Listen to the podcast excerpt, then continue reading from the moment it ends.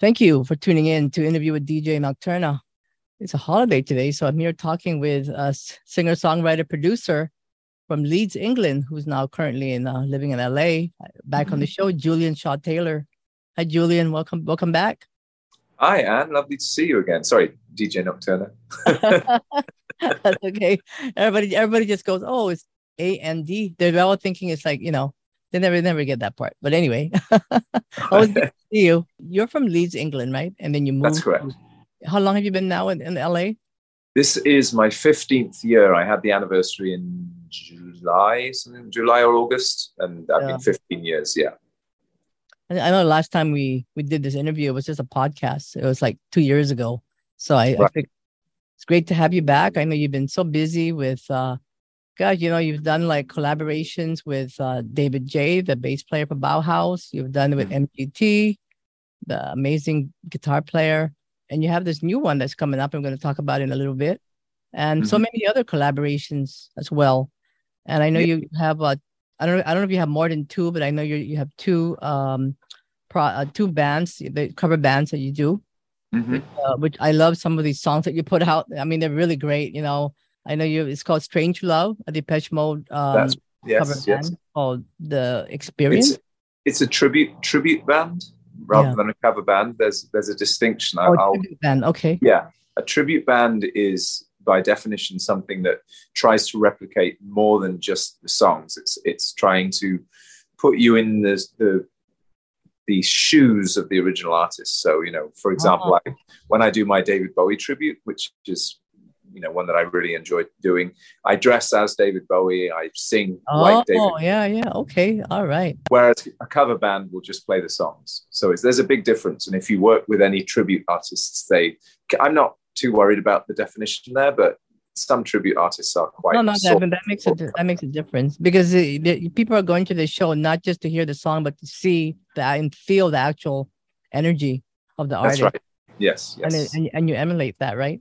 So the other tribute band you do is called the Band That Fell to Earth, which is the David Bowie Odyssey. Yes. And some of those songs, a lot of those songs you put out there are just amazing. I want to talk about that. And so tell us, how did you get started in this projects? You know, and of course the singularity. Well, the singularity is a solo project. It's always just been me, and then I invite guest players on. So, as you said, I've worked recently with David J quite a lot. We do a lot of remixes together, and he's played bass on a number of my songs.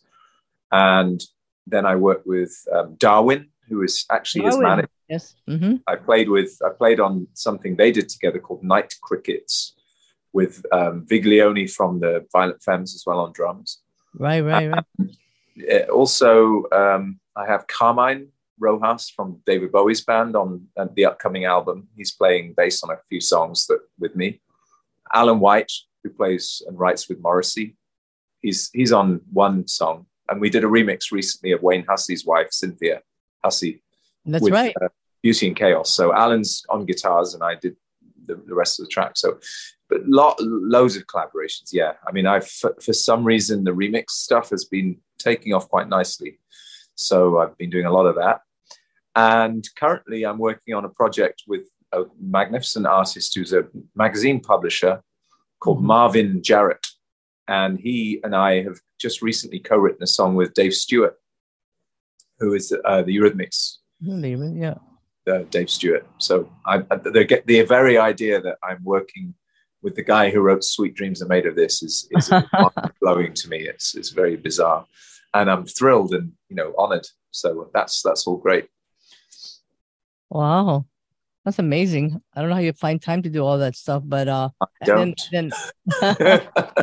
then these tribute bands, right? I mean, you also perform them out in different places. Yeah, Strangelove is a very, very big band. We tour every weekend, and it's to thousands of people. It's very successful, and I mean, it's a joy. I mean, obviously, I would assume, Anne, that you're a big fan of Depeche Mode. Of course. You know, the song I know you did In Your Room, which is so beautiful. Oh, thank you. Yeah, that was on a number one album, actually. Then that was the number one album in Germany for a couple of months, I think. on the label, because they put it out. And of course, Depeche Mode tribute albums do very well. And that was number one in the Amazon charts for a couple of months, I think. Yeah. Do you have a favorite Depeche Mode song? If you have to, I mean, you must have a crazy. That's a crazy question to ask you, but like, it's very difficult. We actually shot a series of videos recently with Strangelove, talking about our favorite songs. And on that video, my favorite song for that time when I was being interviewed is "Fly on the Windscreen." Oh yeah, of course, yeah. That's Black Celebration is my favorite. If I had to pick something, because it brings a lot of memories for me, Yeah, the early days of Violator's the album that probably hangs together the best and everybody knows the best. But I agree. I think Black Celebration is their magnum opus. And Question of Lust is just, that's the song that got me into Depeche Mode. And In Your Room is just, that is the one that cemented my love for them, because I was a big rock fan. I didn't like electronic music particularly. And then they brought out Songs of Faith and Devotion. And Songs of Faith and Devotion is just the perfect mix. It's the pivot between electronica and rock music. And In Your Room, although I don't think the version on the album is the best version of In Your Room, but the song writing on it is just magnificent. Like, he's a brilliant songwriter. He's a David Bowie level songwriter. And, if you ignore all the pots and pans clattering in the background and just take the songs back to the song and play on an acoustic guitar or a piano, Martin Gore writes the most spectacularly affecting, beautiful songs. So that was the one. It was In Your Room. It was Question of Lust and In Your Room, which just brought me into Depeche Mode. And then you discover the rest of them. It Doesn't Matter Too, and Fly on the Windscreen. It Doesn't Matter Too. That's so beautiful. They're all beautiful, just the whole, oh, God is raining. I mean, it just gives you the chills, right? Oh, sure, yeah. Stuff. Yeah, the other one is Sweetest Perfection, and what's the other one? Well, I'm down on my knees again, and I pray to the only one. What's that song? That one, anyway. That one. Yeah. I mean, there's so many. I mean, even the more current ones, that came out, and they have remixes. It's all done by different people. I just love them all. I mean, the danceable ones and everything, And the other song that I like you did was the Joy Division, Atmosphere. Beautiful. Love that song. That was the song I got. That's the song that The Cure had their whole Disintegration era based on, was Atmosphere by Joy Division. And Disintegration is my number one played album of all time by The Cure. And they even said that Atmosphere by Joy Division was their, like Plain Song was their attempt to replicate Atmosphere by Joy Division. And I can see it. And I've covered Plain Song too, because that is glorious. So when I play this interview on the radio show, I'll be sure to play all these other stuff too. For sure. Because I think it just works really beautiful. I mean, I've always loved your work, because I can relate to that period that you love and the bands you love. Of course, David Bowie is an all-time favorite of mine. One of them, I can't say my all-time favorite, but you've done covers of David, songs with David Bowie, and I have yet to go to your tribute shows here. But we would love to come to Hawaii. What island are you on? Oahu. You're on Oahu. Yeah. We would love to come. I mean, we've been trying to get over there for years. We know Ocean Aid. Which one? Did you go to Ocean Aid? No. There was a big fundraising festival. I think it was on Oahu. Anyway, our friends organized that festival, so we were trying to negotiate to come over, because obviously there's. When you perform, do you do both of these tribute bands together, or you do one at a time? When we tour with Strangelove, I've prepared a whole load of tracks that are electronic based tracks. I have tried to imagine what Alan Wilder might do with the Bowie songs, so I produced them all so they sound a bit, like Depeche Mode. So when we go out and play that, I open up with the Bowie set, and because a lot of Depeche Mode fans love Bowie songs, and then we follow it up with Strangelove, so it really fits well. And of course, it's the same people in the band, so it's a good option. Yeah, and you know, and of course, with Bowie songs, I love the Bewlay Brothers, and you know, Peter Murphy did a great cover of a great cover of that song too. Of Bewlay Brothers, yeah. I've done that one actually. I did, you know, I do the live streams every now and then. I know you do. Yeah, I've caught a few of them. And, I did the Bewlay Brothers. That was a request at one point, and I love that song. I think I was the one that requested it. Yeah, I think it was. I think it may have been. It was you and somebody else, because there was this other person who was really. He said, "I bet you can't do the Bewlay Brothers. You don't know that song." Of course. If you know Bowie, you know all of Hunky Dory, all of Ziggy Stardust, all of Let's Dance, all of Diamond Dogs. You know, you don't all of Station to Station. You don't just pick single songs. It's like, so yeah, of course I knew it, and I love it. Yeah. So I have to figure this out. Yeah, I would love to catch one of your shows. Or if you come to Hawaii, even better. Yeah. So. You came here and were involved in putting something together, and I was on tour, if you remember. I went there to play somewhere and to LA, and then I think you were leaving. You went back to England for a little while. So was that it? Right, yeah. No, I would love to have done, but I think it was my sister's wedding or something. And you had David J DJing, right? Is that correct? No, I think David was going to be playing it separately in a different venue, a different thing. But I think it got postponed. Yeah, it wasn't the height of, you know, COVID-19, so I mean it wasn't quite over yet. So yeah. Okay. But that was well, there's always next time, you know. Yeah, for sure. I'm as I say, we're pretty much out from Friday to Sunday every week touring, because we go all over the place. We're heading out to Australia in November. This year? Yeah. November what? November, I think it's the middle of November. It's like the 9th to the 17th or something. Oh, okay. We're at Melbourne? We're doing Melbourne. We're doing Brisbane, Sydney, Perth, Adelaide. I'll be in Melbourne in early November to mid-November. Really? Okay. Yeah. Well, come and see the show. I'm going to talk to you about that. Maybe you can tell me the dates if you have them. If you want to mention them now. They're up on the Strangelove site. Okay. Oh, okay. My mind doesn't remember dates, unfortunately. Okay. Okay. Well, I'll be sure to mention that on the show, and I'll post it somewhere, also. Yeah, but you know, you are also your latest one that we're here to talk about is your collaboration with Arden and the Wolves, right? Yes, that's correct. It's a tribute to the Labyrinth. It's called At the End of Time. And I know you perform, you composed the song along with her. Yeah, tell us about that. How did you guys meet? And she's come to a lot of Bowie shows of mine, and you know she's a huge Bowie fan, obviously, as everybody in my periphery is. And she was looking for collaborators. She believes in practical magic with a K. And was putting the song out to the universe to get a collaborator, and obviously I represent in some ways, I'm the avatar of Bowie to some people because I perform so much as a David Bowie tribute. So she reached out to me, and then I sent her one of my tracks that I've been working on, which was pretty much complete, and she really liked it. So she went away and put some lyrics and a melody on it. We collaborated a little bit on the rewriting of the lyrics, but it was pretty much fully formed. I was very pleased because it's rare that I get a collaborator who comes in with something done.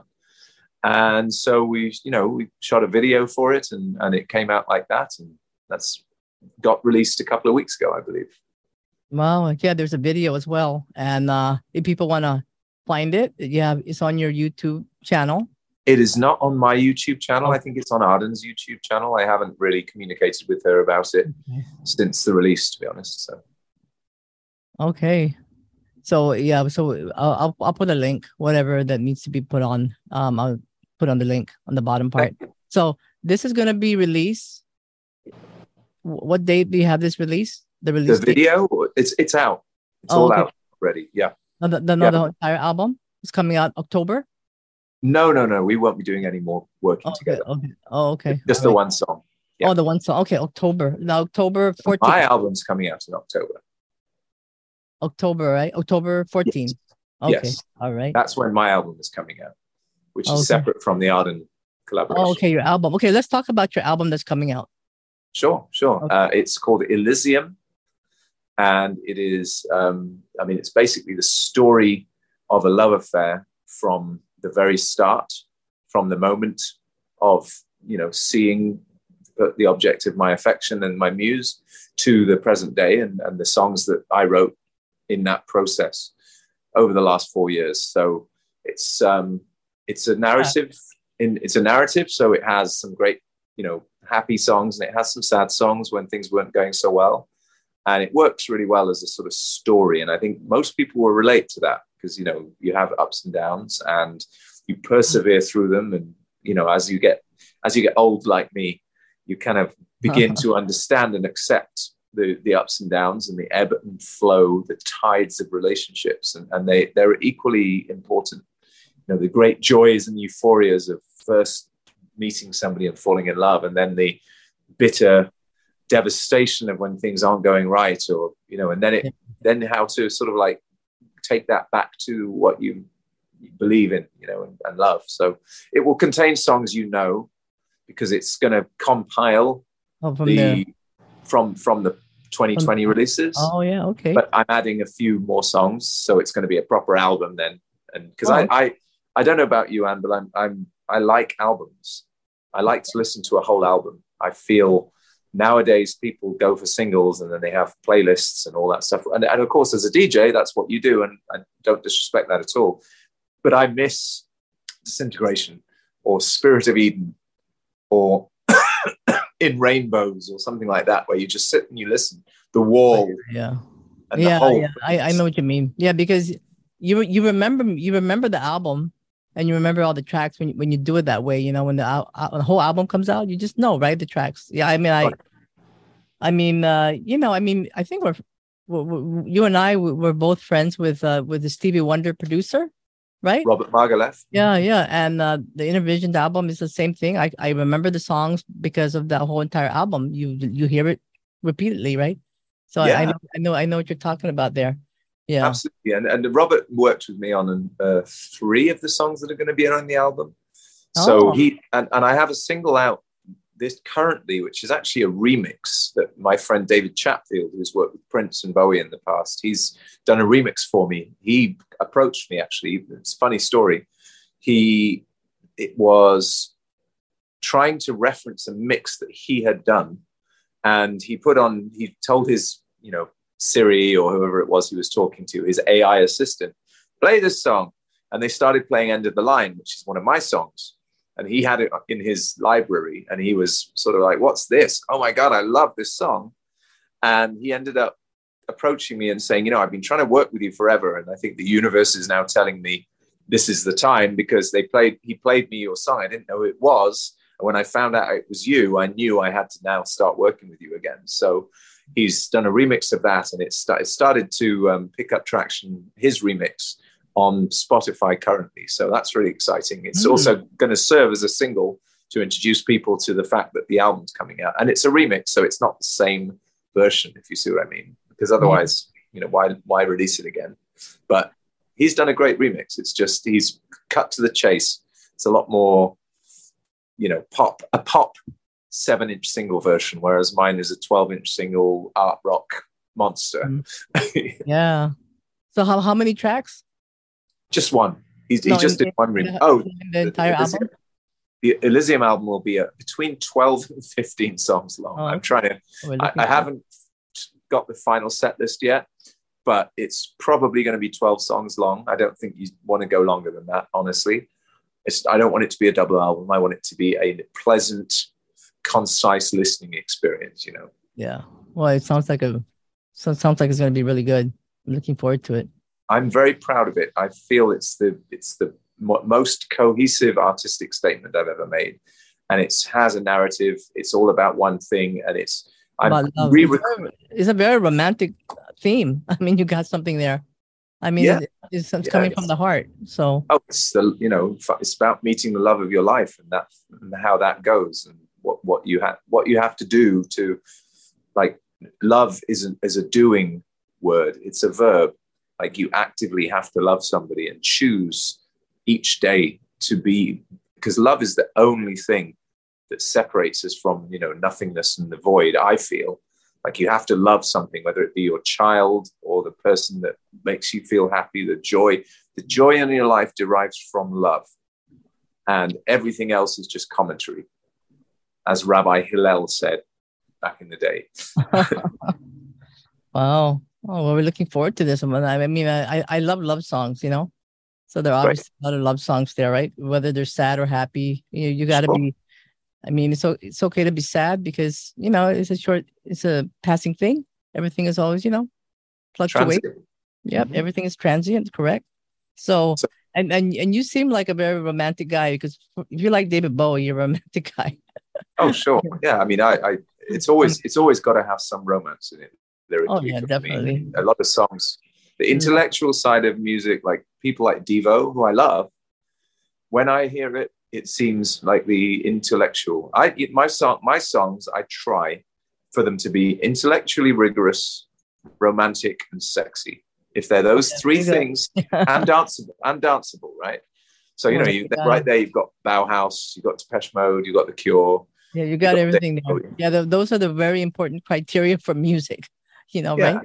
If you get all four, Prince, another one. You know? There you go. Yeah. Well, that's sexy. Yeah, so that's for sure. So you got all that. Wow, we're looking forward to this. So the release date again, I you know, it's October 14th. I think, did we say 14th? It's the Friday before the 17th. The 17th is the anniversary of when we met at Elysium in Austin, Texas. Oh, okay. Which is a venue. So that explains it. Oh, yeah. So that's October 14th is a Friday.